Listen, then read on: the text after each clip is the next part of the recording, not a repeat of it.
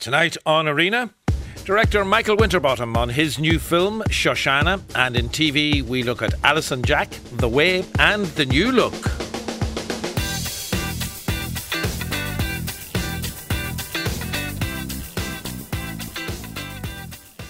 Five one double five one is the text. You can tweet the program at RTE Arena. Inspired by real events, Shoshana is a political thriller set in 1930s Tel Aviv.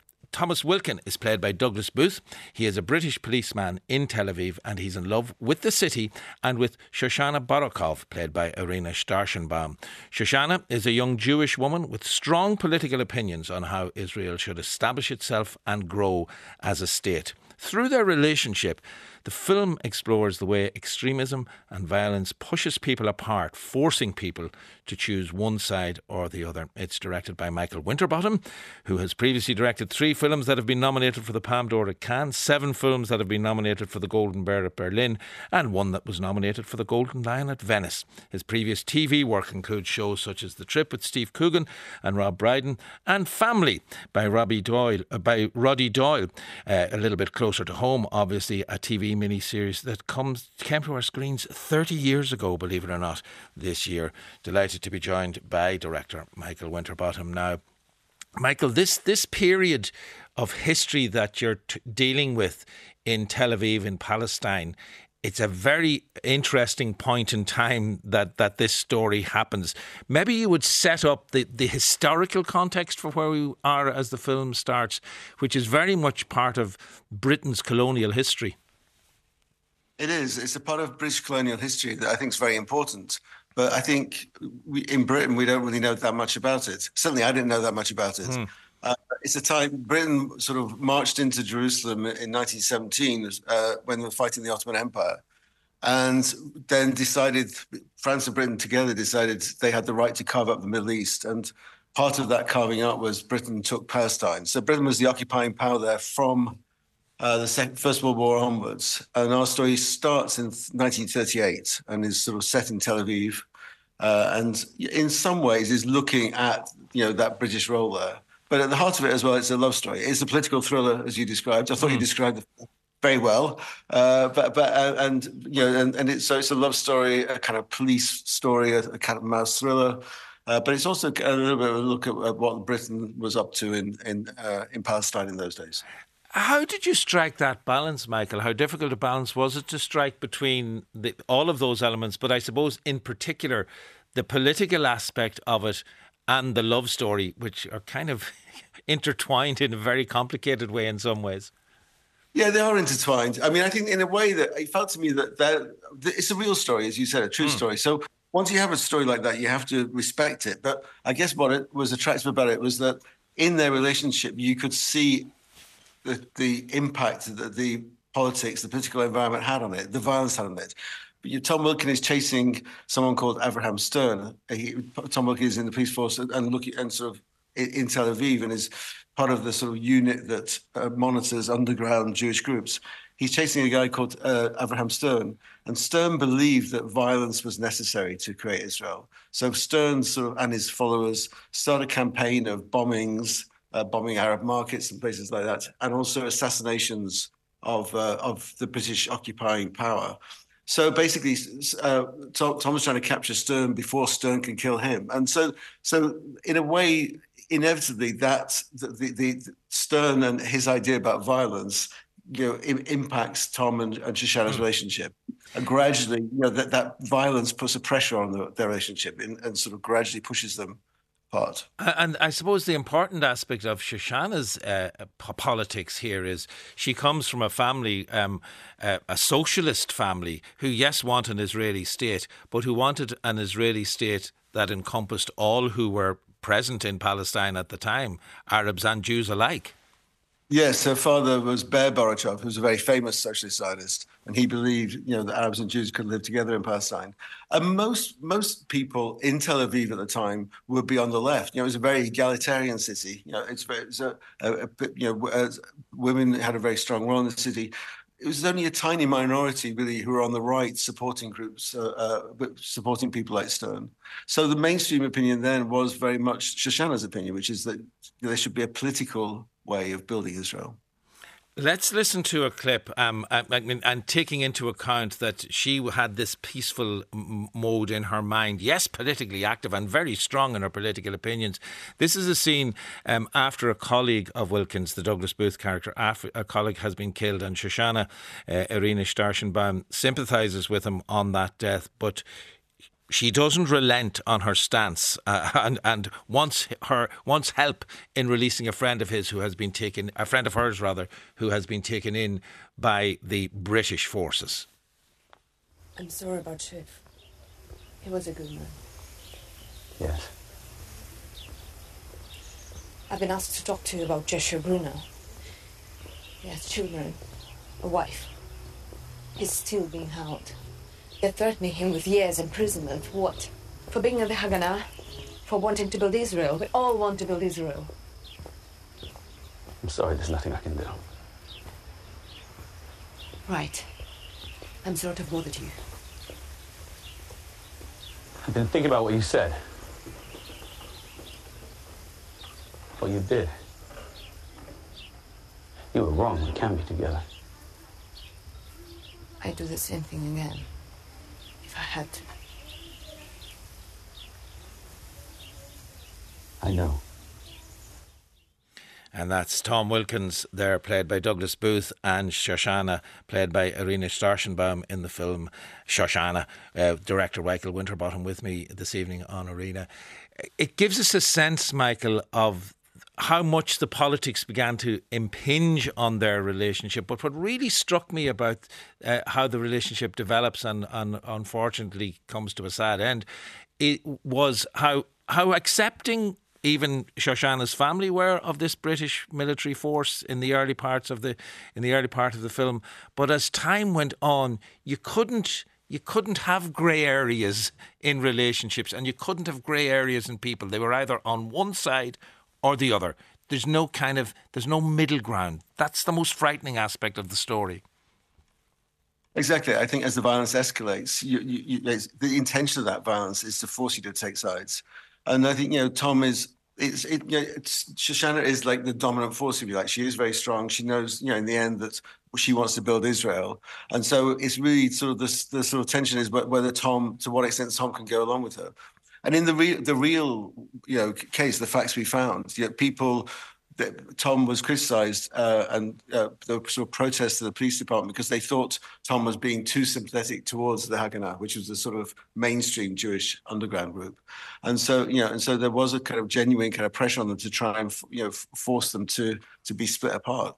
Yeah, the Haganah were essentially the political wing, if you like, whereas the Irgun, which is another group that is constantly mentioned in the film as well, were more the, the armed group, and they were in favour of, of, of a violent approach to it. There is violence, and there is quite a lot of violence, um, torture scenes, bombings, killings, shootings on the street, like very violent stuff. How did you approach that, Michael, and, and what way did you want to portray it? Well, the violence is all the violent incidents are kind of, kind of taken from what actually happened. Uh, and I think you know, obviously part of the story is the way in which that that violence impacts people. So I, I mean, it's strange. Some people said it's very brutal and very, you know, and, mm. and hmm. there's a lot of people who says we move away very quickly. I just tried to shoot it as simply as I could. And you know, th- there's the violence of, of Stern's followers, which is blowing blowing up people in the market, killing people. There's also, of course, the violence of the British as the occupying force. So we see we see the British uh, waterboarding a kind of Jewish suspect, which which uh, apparently happened. So a lot of parallels in a way between Britain as an occupying force in Palestine in the 1930s and America and Britain as occupying force in Iraq in, in this century. But there are, I think, there are specific assassinations that happen within the film where you spoke directly to people involved in that and who could give you, you know, unfortunate to know, who could give you an exact account of what exactly happened on the day. Yeah, we did a lot of research, which was mainly kind of reading first-hand accounts and uh, watching archive. But there were one or two people still, still alive, and one of them was David Shomron. David Shomron was a, the person who actually was one of the two people who killed Tom Wilkin. This is a bit of a spoiling the story, mm. but hmm. never mind.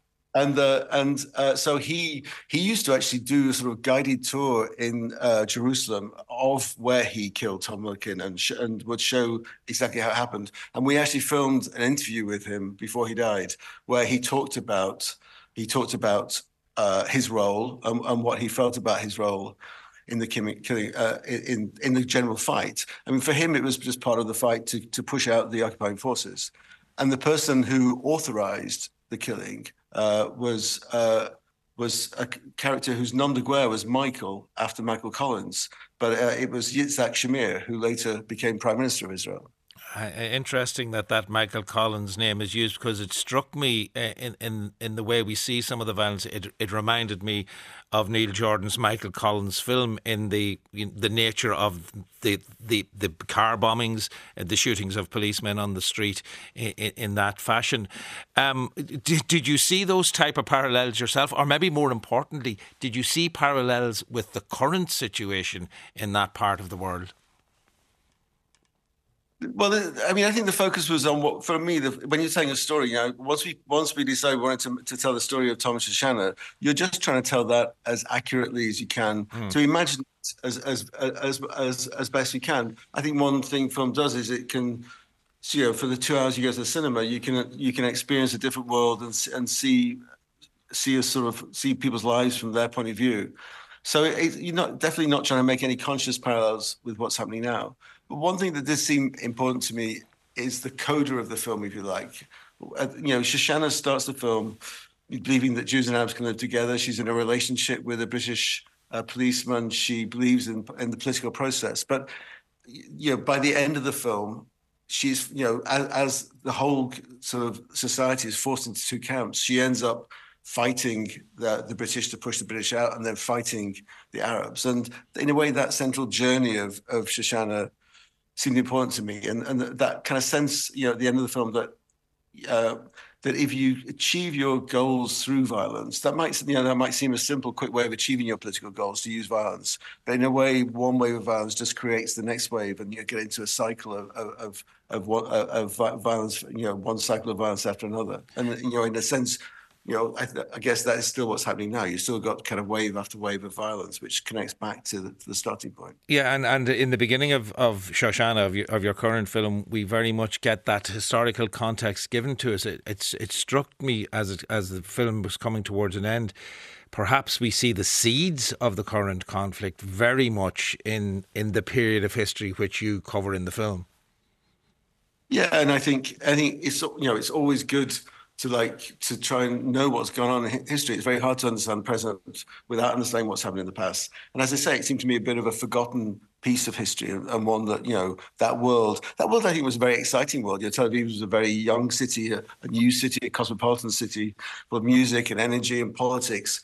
But, know, but it's good. It's good to try and you know to you know, to, to imagine what that's like and, and perhaps see, in, you know, in what happened then, the sort of beginnings of what's happening now. And do you think the current conflict will uh, affect how people view the film in any way or the kind of responses that you've been getting to it? Um, look, yes, I, am sure. I'm sure it does. I'm sure it would. Um, you know, uh, we, we premiered the film in Toronto before before the kind of current, current round of fighting. Mm. But our, our, UK premiere was at the London Film Festival on the 7th of October.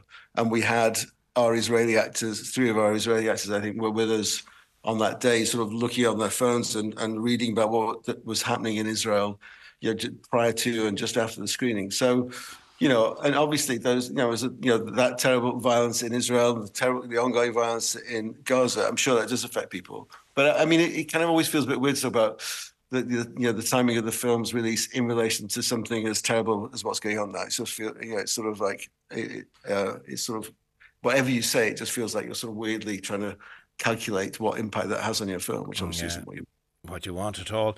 Um, just on, on, on a couple of other projects, your upcoming project involves adapting Ernest Hemingway's A Farewell to Arms, uh, and we're in World War One in, in the period, uh, not you know a not dissimilar period because the film kind of starts back then in, in some ways. Um, was there something about the period setting that, that attracted you in, in this, or you know, that has fed into the adaptation of, of Hemingway's novel? I'd say the period stuff probably puts me off. I, I, I, like generally like when I make a film, I like to sort of take a camera and a small crew out into the streets and work with the actors, you know, in the middle of normal life. So whenever you do a period film, you have the problem of how you get that life into your story, into your film. How you know, because obviously you have to control everything. But I think what attracted me to uh, Farewell to Arms is is more the kind of just the the immediacy of the story. It's a great story. I mean, it's it's as you say, there are some connections. There's a love story. There's there's the, the war aspect. Mm. I think re- recently, sort of, I don't know about in Ireland, but here recently, there's been a lot of reporting of politicians basically saying we're about to have a war. You know, prepare yourselves. We need more soldiers. You know, politicians from all over Europe seem to be saying we're a few years away from a war. We're going to have a war. So it feels like maybe it's a good time for another anti-war film. Certainly, uh, more please. If, if if it can stop, if it can stop the possibility of a war, uh, we we need a lot more of that type of film. Clearly, very different prospect. I would have thought. Um, I'm thinking particularly of the trip with um, with Rob Brydon and and and Steve Coogan. Things like 24 Hour Party People. Those are a di- that's a different style of filmmaking altogether, is it? Yeah, I mean, I uh, yes, I mean, I, I, think you know. To be honest, when you're making film, from my point of view, anyway, the the process of making it is is is pretty similar. You know, you, you find something you're interested in, you try and persuade people to give the money, you go out and make it for me, I like to shoot things as simply as possible. I like improvisation. So things like 24 Hour Party People and, and the trips with Stephen Rob, obviously they're very, hmm. you know, they're very relaxed. You can do, but they're very simple. You can do, you can have a lot of fun with them. When you do a period film, it's a little bit more complicated. But in the, in the end, you know, in, the, in a way, it's still the same thing. You're trying to, there's something, there's something that interests you and you try and find you know to try and re, you try and create a world and, and, imagine that world as, as as well as you can and hope you can sort of in a way ex, you find a way of letting people sort of see a slightly different yeah. aspect of life. I'm going to bring you back um, 30 years, and I do this with. Uh, I'm a little bit nervous about doing it, to be quite honest with you. Um, my production team have dug out a clip from Family. Um, the the great uh, four part miniseries that you did, the Roddy Doyle script um, with uh, Ger Ryan and Sean McGinley. And in the clip we're about to hear, a young and callow Sean Rocks was there as a young doctor in the hospital, and a very young Barry Ward, who has gone on to amazing things, obviously, as John Paul was sick on the bed, as as this snotty young doctor came in and had a few words with Ger Ryan. Let's listen. Mrs. Spencer? Yeah. Is there Mr. Spencer? Couldn't find him. What happened? Mm-hmm. He's very lucky. You alright? You're fine, son. Good boy. What happened? What happened to your son, Mrs. Spencer, is extremely serious. He could have died tonight. He's alright, though. He's 13, Mrs. Spencer. I know what age he is! Oh.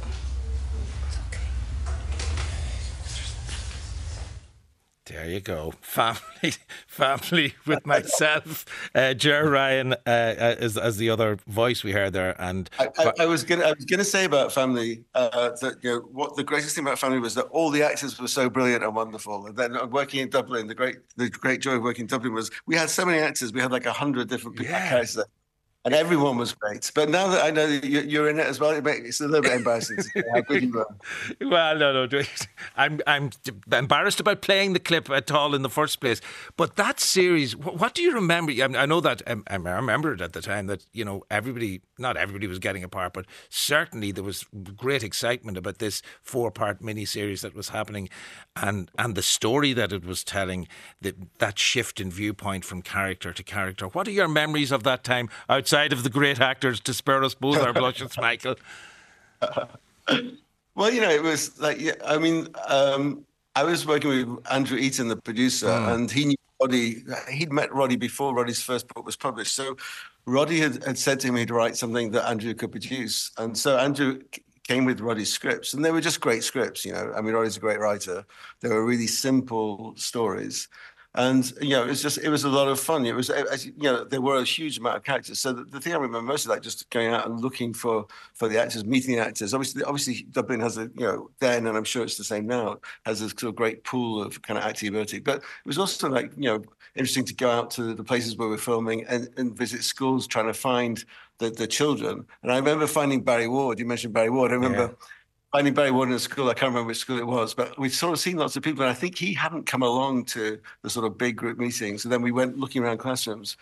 and we sort of we when we sort of thought Barry would be the best person, we had to really persuade him to want to act because he wanted to play football and he didn't really want to come and act in the, in the series in case it interrupted his football. So we really had to twist his arm to get him to do it, but he was great. Yeah, and he's he's done okay for himself since that. One other, actually, if I can go back to Shoshana on that very point, there's a wonderful scene or set of scenes later on in the film with uh, Stephen O'Leary, who is a, an actor who worked on uh, Fair City here in, in, in RTE. He plays this character of Boyle, a, an Irishman who's part of the British police force there. He has a very interesting little. Um, he, he brings a, a lot to the story in terms of how he how he gets involved in it. Collaboration, informants, all of those things are and and. Uh, how you tell the story, uh, propaganda are very important in Shoshana, Michael. Yeah, and, and he was he was great. He, he that is a, a, sort of true a real character he's playing. I think what what what what is I hope it's kind of implied in the film, but probably not absolutely clear. Is that mm.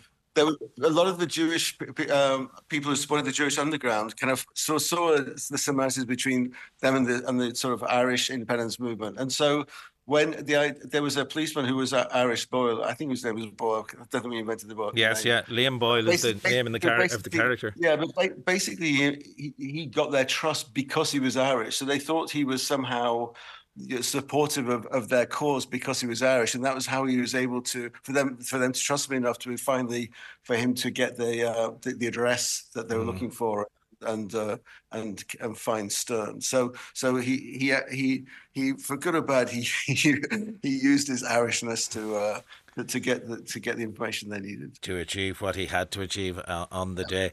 Michael, lovely to speak with you again. Thanks for being with us on Arena uh, this evening. Nice, nice to talk to you again. Thank you. Michael Winterbottom there, and Shoshana, the film he was talking about, will be in cinemas from this Friday.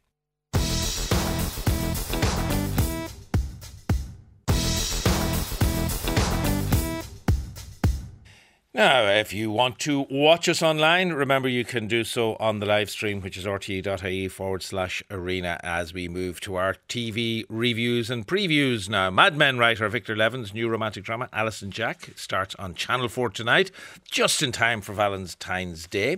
The star cast includes Domhnall Gleeson, central character of Jack, Andrea Riseborough as Alice. Uh, the series follows the two imperfect lovers over the course of 15 years as they're drawn together and fall apart over and over through the highs and lows of their relationships, and also involved in the mix is Aisling Bea. Next up, the new look on Apple TV, sumptuous retelling of the rivalry between French designers Christian Dior, uh, played by Ben Mendelsohn, and Coco Chanel, played by Juliette Binoche. Series is set against the backdrop of Nazi occupied Paris, where everyone, including the celebrated designers, are forced to compromise. When does compromise become collaboration? In designing clothes for the wives of the Third Reich or agreeing to open communication channels for the Nazis with Britain? And we'll be previewing Michael Sheen's new BBC series, The Way. This drama is set to follow the Driscolls, a seemingly ordinary family who find themselves part of a story of life, death, and survival after finding themselves caught up in the fallout of civil unrest. The family is forced to flee their own home and country. I'm joined in studio this evening by Jen Gannon and Chris Wasser. And we'll start with Alice and Jack on Channel 4. Um, when, when you see. I mean, it really is. It, it is. It, it has the the smell of a romantic mm. comedy off it, and it's launching on Valentine's night. Are they misleading us, Jen? I think so. You'd be forgiven for thinking that this was some kind of new knockabout rom com because you've got that cast, Domhnall Gleeson, you've got you know the brilliant Aisling Bea. Uh, but if you are expecting something easy breezy, you know a laugh a minute kind of show uh, for Valentine's Day, this is not it. Now it, we were saying it's penned by uh, Victor Levin, who, who did write for Mad Men, but he also wrote this very acerbic rom com called Destination Wedding, which starred Winona Ryder and Keanu Reeves, and it was extremely detached. Um, so if you've seen that, you probably yeah. will be more prepared with the tone of Alice and Jack, I think. Right. Well, let's have a listen to a clip. This is the moment that Alice and Jack meet. I think it's probably about two minutes into the into the series, in fact. And here they are on their first date together. Domhnall Gleeson as Jack, Andrea Riseborough as Alice. Alice. Jack? yes. Hi. well, your picture didn't lie. Yours is an understatement. Well, that's on purpose. What will you have to drink? Macallan. So who are you, Jack? Who am I? Are you nervous? A little. Aren't you? Why don't I concretize the question? What do you do? Thank you. I am a biomedical researcher. What do you research? Right now, Hashimoto's disease. Why? Why? Do you have Hashimoto's disease? No. Does anyone you know have Hashimoto's disease? No. Then why, for the glory of perhaps one day curing Hashimoto's disease? Not for the glory, no. Uh, curing it will help people. But it won't help you Not directly, no, but. or anyone you know. No, but. So you're a crusader. I wouldn't say that. You should, because it's really adorable. There you go, Andrea Riseborough and Domhnall Gleeson there. And what you could, that sounds like a cute meet to me. Um, It does. Yeah. uh, Jen, I'm going to call you. Jack, your name is Chris, Chris. actually. We got Chris there. Wasser. Yeah. Um, it does sound like a meet cute, um, but that's probably the cheeriest it gets. Uh, aside from uh, Surin Patel playing uh, Jack's mate, uh, Paul, who provides Oh, yeah. some much needed comic relief here, because we do get. It does get a little depressing. I mean, we were talking about One Day last week, which is another show about, you know, I suppose you could call star-crossed lovers Yeah.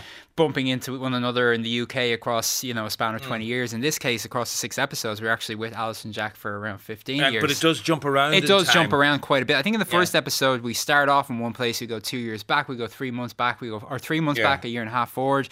Um, just the, the thing that becomes annoying after a while is that these characters, it's a difficult show to love because the characters are difficult to love, and the more time we spend with them. Can you not? How could you not love Domhnall oh, Gleeson? I- at the beginning, he is very good at playing these sort of characters, at playing these socially awkward characters who just kind of go along with everything, and you know he kind of suffers the abuse there that he or he endures the abuse there that, that, that he's getting from Alice at the beginning of the relationship. But it's not much of a relationship. They meet once, then again for a second time four months after that, and then they don't come into one another's lives for another year and a half. At which point, one of them, I won't say too much, has moved on, and the other one then arrives to just hurl a grenade at their lives to make themselves feel better because they're not in a good spot. And one of them then just destroys everything to be with the other. And it just gets to a stage where it's like, you guys aren't really good Yeah. for one another. And that becomes a little hard to watch over over hours as well because these are, you know, hour long episodes. So that's so it's a lot to ask basically to spend time with people who aren't very likable. Now you've all- you've both watched the entire series, whereas I'm, I'm on episode one, and I have to admit a little bit hooked at this point in time. You're And- uh, charmed by Domhnall Gleeson. I do that to you. Yeah, well, but he, he is so charming I on screen, and equally charming on screen. It has to be said, is Aisling Bea, Yes. who uh, who's part of this kind of story of who's involved Mm. with who. We don't want to give. I know they probably said a lot on the Late Late Show about it, but people give out when you spoil things on them.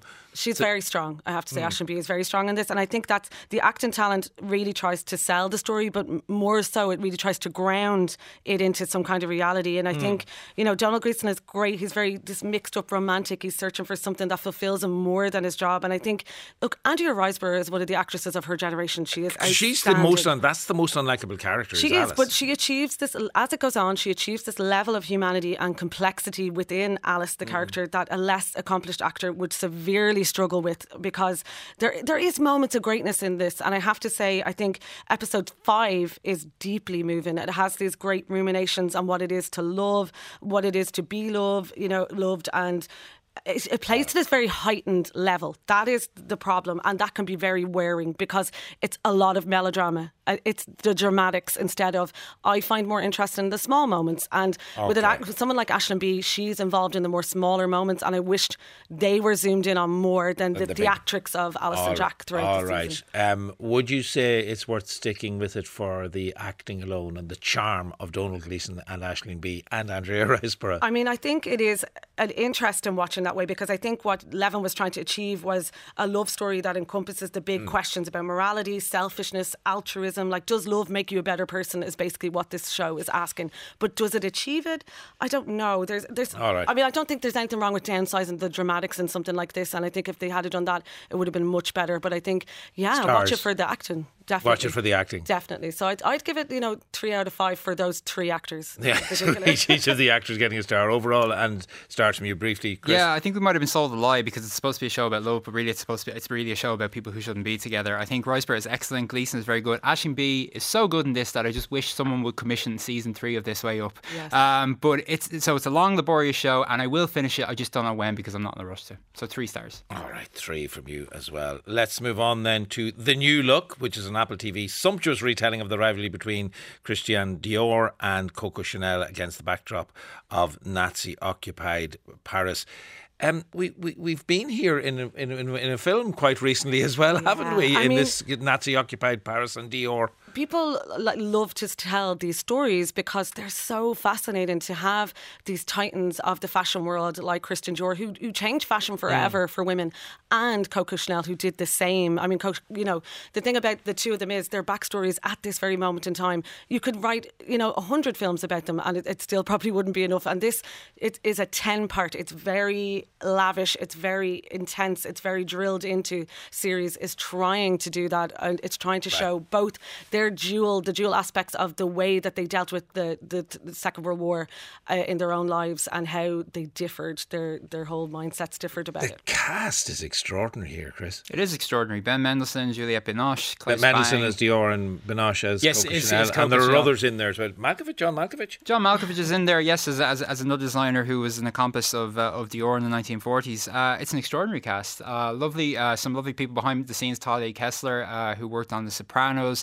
Uh, superstar producer of the minute, you know, uh, Taylor Swift's best pal, Jack Antonoff, is also in there, you know, overseeing the soundtrack. So there are some very talented people. I think there's there's an awful lot going on here. I mean, it's it's supposed to be set during the war, but it actually starts in the 1950s at this uh, uh, retrospective of Dior's work. And Coco Chanel, we're in Paris. Coco Chanel is in Paris. She's 70 at this point. Reporters are quizzing her, "Why are you here?" She says it's to launch her new collection. They tell her that Dior is up the road. Actually, at his retrospective, she says, "You know, he's not what he used to be. He's a nervous wreck." And we see that he's clearly beating himself up mm. over his behavior in the war. And the rest of the next few episodes then show us that he felt quite guilty about his involvement because he was in Paris at the time. And in order to just stay alive during what he calls the darkest days of his life life he had to collaborate. He had to design dresses for Nazi wives and girlfriends. Yeah. and we can see that because you know and, he, and he, that he, it wasn't just him that wasn't happy about that. His sister was a French resistance fighter Let's have a listen uh, to his sister here, Catherine Dior, played by Maisie Williams, and she's telling Christian uh, Dior, Ben Mendelsohn, to relax. She has brought someone into their apartment. You can be too concerned, overly pointlessly concerned and fussy. And all it does is cause you to worry more. No, no, no, no, no. I'm sorry. No, I'm happy to harbor you. But the resistance ambushes the Nazis in this neighborhood, and then you bring this stranger into this apartment. That is foolish. Did Monsieur Lelong make payroll this week? We need to talk in private. Another time, perhaps. I know this is stressful for you, Christian, but it's necessary. Please don't worry about me, all right? Where did so much money come from? The Nazis have allowed Lelong to sell dresses to Spain and uh, South America. And also, there's some affair coming up. So, so there's more work. What are you making? Ball gowns. The only people throwing parties right now are the Nazis, and you are making ball gowns. You are the fool. There we go. Ben Mendelsohn uh, as as Christian Dior and Maisie Williams as Catherine Dior in that scene from the New Look.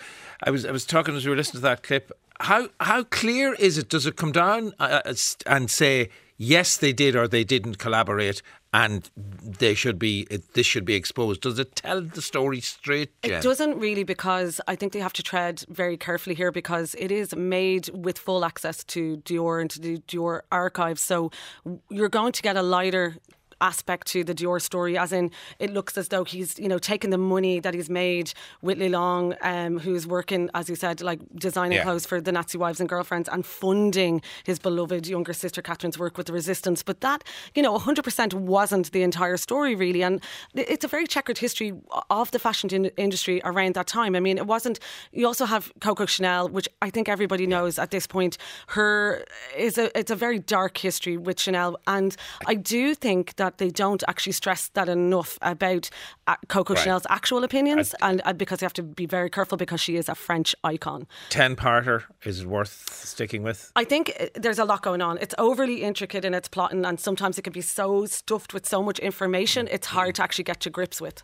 Uh, stars. And stars, I would give it, you know, three. I would give it three. And what are you Captain saying, Tonks is Chris? I think it's bloated, unfocused. There's a lot. There's too much going on in there. I'm not too sure about Mendelsohn's casting, and I say that as a big admirer of his work. But I think this one should have been a film. Um, Also, al- if you have international actors, let them speak the language they were born to speak. Why is Juliette Binoche speaking in English with a French accent? You know, Yeah, let a- her speak French. and give us- Exactly. it's not us a low a some low. sense. Yeah. All right. Okay. Uh, yeah, three and two, did we say? I'd say I'll go with two and a half. Two and a half. Okay. And let's move on now. This is a preview rather than a review for the BBC drama The Way. Actor Michael Sheen quit Hollywood some time ago to give uh, of his time, his money, and his creativity to his beloved Wales and his beloved town, hometown of Port Talbot. Uh, he bankrolled the Homeless World Cup in Cardiff in 2019, and now this The Way project seems to be part of the same same type of thing. Chris, what is the basic setup here? It has a. It, it, felt to me a bit like Paul Lynch's Booker Prize winning novel, uh, Prophet Song. It has a touch of that kind of dystopian future in it. Yeah, I'm sure Mr. Lynch will be watching this thinking, oh, wow, someone's already adapted my novel without adapting it. Um, he's been working on this project, Michael Sheen, that is, with James Graham and Adam Curtis for 10 years. And I think it was only after the pandemic Mm. that they realised that they could take the story to places that maybe before audiences would have been like, well, that's a little bit ridiculous. Uh, but it's set in the uh, Welsh town of Port Talbot, which is uh, one of the busiest uh, uh, steelworks uh, town uh, towns in, in, in the world. Um, and it follows this family, the Driscolls. Well, actually, it follows a, a- strike in the steelworks that then just spirals out of control because you've got like far right protesters, you've got sinister kind of underground syndicates who kind of come in on this strike and just disaster unfolds. It's a civil uprising happens in this town, of Port Talbot, and at the centre of it, you have uh, uh, the, a dad, uh, one of the Driscoll family, who works in the steelworks. Uh, you have his wife, who he's separated from, who becomes the, the, the voice of the people. Yeah. A son who is having his own troubles, who was actually only recently arrested by his sister, who's a who's a guard or who's a cop. And then you also have uh, visions of uh, of the dad's late father, Des, played by Michael Sheen, who kind of comes to him in visions and dreams. yeah, and a phenomenal cast. I mean, Michael Sheen direct, directing, but also the cast that he has around him. Well, Callum. Scott Howells, who we saw in It's a Sin, He's is, the is- son. Is the son, Owen, and he's done in, and Steffan Rhodri is in it, Luke Evans. But I also think it's just. It's really chilling, like the themes Mm. around, you know, the disruption and, and the selling off of the integral, you know, part of Port Talbot, what makes it. And, you know, it echoes what's happening with, you know, Tata Steelworks. And, and he wrote this before the closure of the Steelworks, which I find incredible. But it And the other thing is, it keeps harking back to the miners' strike and drawing parallels. It there. really is about the personal and the political history of a place where myth and tradition combine, and like how all those tendrils can potentially strangle the future Mm. of a, a place. But it also has this very wide streak of black humour as well, which you do expect from James Graham. If you've seen Sherwood, you know that's the way he works. It's constructed almost in a dream-like fashion as well. I have to say, Mm. like We- the, the, it's stunning. Like it- We've everything only seen one episode. You're dying to see the rest of it. uh, it, it, it harkens back to everything from Utopia to The Wicker Man to The Third Day. I think it's so inventive, uh, brilliantly done, and I cannot Can't wait to can't see wait more. to see you in the same boat, Chris. Yeah, I love the way that it almost plays out like a horror film at times. There's elements of Stephen King's The Mm. Stand in there without the pandemic bit, obviously, but uh, wonderful performance. I'm Oh, really looking forward to the second and third episode. It's like Jimmy McGovern on mushrooms. okay, that'll do, I would think. Uh, thank you very much to uh, Chris Wasser and Jen Gannon there, and the three series that we were speaking about. First episode of the six part series, Alice and Jack, out tonight, 9 pm on Channel 4. First three episodes of The New Look are, are currently available on Apple TV Plus, and The Way will be out on BBC from Monday next, February 19th.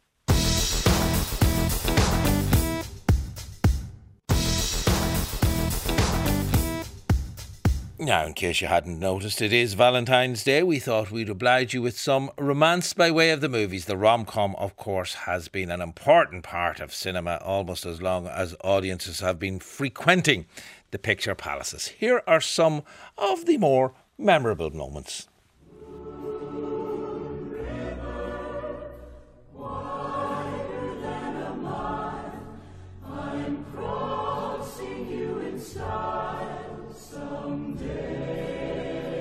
Uh, I I really feel, um, uh, in short, uh, to recap in a slightly clearer version, uh, in the words of David Cassidy, in fact, um, while he was still with the Partridge family, uh, I think I love you.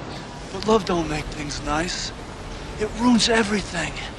It breaks your heart. It makes things a mess. We, we aren't here to make things perfect. But the thing is, um, what I'm trying to say very inarticulately is that, um, in fact, perhaps despite appearances. Shut up. Just shut up. You had me at hello. You had me at hello. And don't forget, I'm also just a girl standing in front of a boy, asking him to love her. Well, nobody's perfect.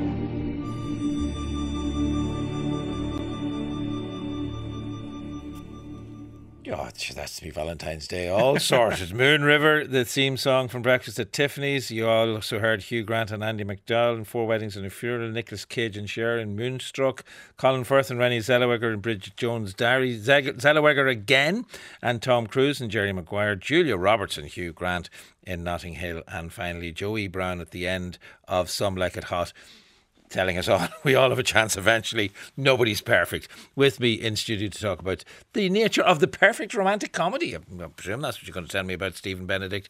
Um, uh, did were, were you in high romantic mood when you were going through to find your favourite rom You know, coms? what I've known for a long time what my favourite rom com is, but we'll come to that Mm. later. But the thing that looking at all these rom coms, it, it struck me how long ago the template for the rom com was actually set. And you ask people, and they say some people say Oscar Wilde, or they say Mm, Jane Austen yeah. or Shakespeare. You can trace it all the way back to ancient Greece, to Menander in the year 300 BC. I, mean, I thought in Greek theatre we were talking about tra- the odd comedy, fair enough, Yeah. but tragedy for the most part. Oh yeah, A- Aeschylus and Euripides and Mm. Sophocles. No, Menander wrote a play called The Girl from Samos, and it Which sounds like a modern day rom com. Yeah. Um, it's actually the subtitle is the marriage connection. It's also known as the marriage connection, but it centers around wealthy men, their mistresses, and children born out of wedlock. And those complications sound very serious, but they're all resolved happily by hastily re- arranged marriages and adoptions. Mm. And the thing is that Menander, whether he knew it or not, was actually delineating what the rom com is all about. And for me, it's about the bringing together of people. It's about unity. It's about social harmony, which is the reason why the rom com so often ends in marriage. And we've it, it, it set the template so strongly. We've been enjoying variations of it ever since. Yeah, well, but that, that's what I was wondering because, like, you think about it: boy meets girl, Hmm. boy and girl, boy, boy and girl Boy fall out, boy. or boy meets boy, or girl Yeah. meets girl, they fall out. Yeah. Whatever happens, you know, Yeah. eventually they get back together. Yeah. and that's why it's a comedy. It ends Yes. happily. But the variations are what you're interested in. Yeah, there's there- there's uh, different ones, and I.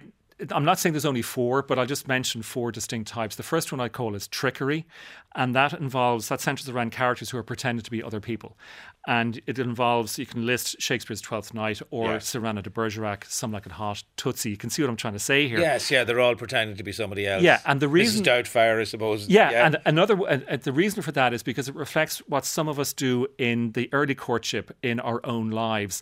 Some of us feel insecure and unworthy of the person we're attracted to, so we Big pretend confession to, to make on radio, Stephen. Well, it depends which one of my therapists you talk to. All right. But the thing is that eventually they have to come clean, reveal, drop the mask, and it is by doing that that the, the rom com is expressing that uh, true love resi- re- resolves around honesty and trust. That's really what. So you have to, yeah, the truth will always Yeah. out. And, and I suppose Wedding Crashers is an example of that, where the the Owen Wilson character he Oh, has yeah. been pretending to be. some They crash a wedding. They're always pretending to be somebody's uncle, somebody's cousin, Yeah. somebody's best friend, so that they can be at the wedding. Exactly. Um, but however, he he meets his nemesis in Rachel McAdams because he, he falls in love, and then he has to decide to tell her the truth, and she has to decide whether to accept his apology. For longer than I care to remember, my business has been crashing weddings. I crash weddings to meet girls. Business was good. I met a lot of girls. And it was childish, it was juvenile. I'm pathetic. Yeah, that's probably the best word to describe it. But you know what? It also led me to you. So it's hard for me to completely regret it. And that person that you met back at your folks' place, that was really me. Maybe not my name. I'm John Beckwith, by the way, or my job. But the feelings we felt, the jokes, the stupid laughs, that was all me. There you go. I, I think she's probably going to accept his apology. Funny feeling, or it won't be a romantic comedy. Um, so you've you've kind of laid out the stall there, but there are lots of other scenarios here, which are Yeah. slight variations, Yeah. even on those variations. Yeah, there's the, the, the antidote to trickery is magic because the magic, um, what I, it would involve Midsummer Night's Dream, for example, Yeah. or films, a, a terrific film like Groundhog Day or Enchanted, and I think this is this goes into the fantasy realm. In actual fact, you could rename rename this category romantasy, um, because the scenarios are all about the idea of that love is an altering experience. We feel giddy. We do things that we do and, and act on impulse. We act out of character, and it's more, almost like a crush or a magic potion mm. or a magic spell, and that wears off. And the point here in these scenarios is for us to recognize the difference between temporary infatuation and love eternal. So the magic has to cast a spell on us, and then it has to be broken, and we've got to step outside the spell to recognize who we actually love. So disguise, trickery, magic. There- Is there a f- trickery magic so far. The next one is rebellion. All right. Okay, rebellion, and this one uh, uh, defies social convention. What I call it's Romeo and Juliet with laughter. It's not a tragic ending because if you think about Romeo and Juliet defied the family convention, Hmm. the, the, the wars between the Montagues and the Capulets. And if you look at films, you look, you look at um, Ian Forster's novel A Room with a View, for example, or um, Roman Holiday uh, Spike Lee's movie She's Gotta Have It. And um, that encourages us to recognize the need to, to shake off social conventions and to, to step aside or away from the biases that we may have inherited or learned from our parents or family or cultures or, or, or customs. And to recognize that true love lies within, the other stuff is superficial, that you're dating one person not their family, and heaven forbid you're not dating their parents. right, okay. So you've given us three of the four, and um, you've saved the fourth category to last, and I'm guessing the fourth category is probably going to be your favourite film, isn't it? Well, it involves it, yeah. Since we started in ancient Greece, we go back because the fourth one I think is called is the marathon, and th- this is where the characters have to learn all about themselves, not necessarily the other person. They've got to go through, they've got to unwind their neurosis. So you've got Shakespeare's play Much Ado About Nothing. You've got Jane Austen's Pride and Prejudice, and my favourite rom com of all time, which is When Harry Met Sally, because they spent about twelve years not courting each other, figuring out who they are before they can finally finally give in to each other on Exactly. New Year's Eve. What a night to give in to each other. Um, all right, let us listen to a clip. Uh, Billy, Billy Crystal explaining his theory on relationships between men and women to Meg Ryan. Well, you'd be amazed what falling madly in love can do for you. Well, it's wonderful. It's nice to see you embracing life in this manner. Yeah, plus, you know, you just get to a certain point where you get tired of the whole thing. What whole thing? The whole life of a single guy thing. You meet someone, you have the safe lunch, you decide you like each other enough to move on to dinner. You go dancing, you do the white man's overbite. Go back to her place, you have sex, and the minute you're finished, you know what goes through your mind? How long do I have to lie here and hold her before I can get up and go home? Is 30 seconds enough? That's what you're thinking? Is that true? Sure. All men think that. That's Billy Crystal and Meg Ryan in When Harry Met Sally. I, I would probably be in total agreement with you on it being one of the best romantic rom- rom-coms of, of all time. Is it, is it Nora Ephron? Is it Meg Ryan? Is it Billy Crystal? Is it all of the above? And it's it's Rob Reiner as Yeah, well. It's a combination directed, of, yeah. of all four, and then the beautiful music that you have Harry Connick playing the great American songbook on the soundtrack. But there's one other thing that I want to just mention is the chase that happens at the end of When Harry Met Sally, when when Harry races across Manhattan. It's amazing. As the bells are ringing, you have to get there before midnight. Before and midnight. That's, you know, it's a metaphor again for love sets the heart racing, but it's also the, the, the ticking clock that if you don't recognize the person you should be with standing right in front of you, they may leave. So you've got to decide now. But the amount of rom coms shown that end with the chase, you've got Notting Hill, where Hugh Grant races across London.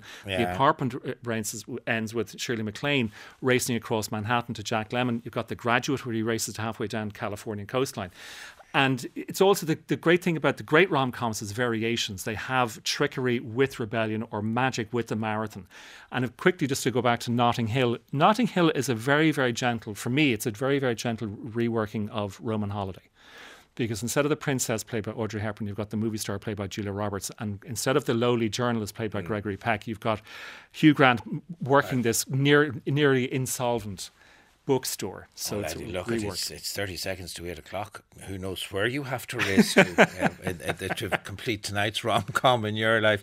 And to all, everybody at home who may be racing to their beloved man or woman, wherever you're going, I hope you enjoy it when you get there. Um, that is our lot for this very evening, and somewhere in front of me, I have a list of people who were involved in tonight's show, which I probably won't be able to find. James Feeney was on sound. Mar- um, um, um, Ollie Hamilton, no, Ollie Hamilton is out again tonight. Was uh, was our broadcast coordinator. Niall Fitzmaurice was the researcher, and tonight's program was produced by Reg Luby. Talk to you tomorrow night once again, seven o'clock here on RTÉ Radio One. John Crean will be with you after the news.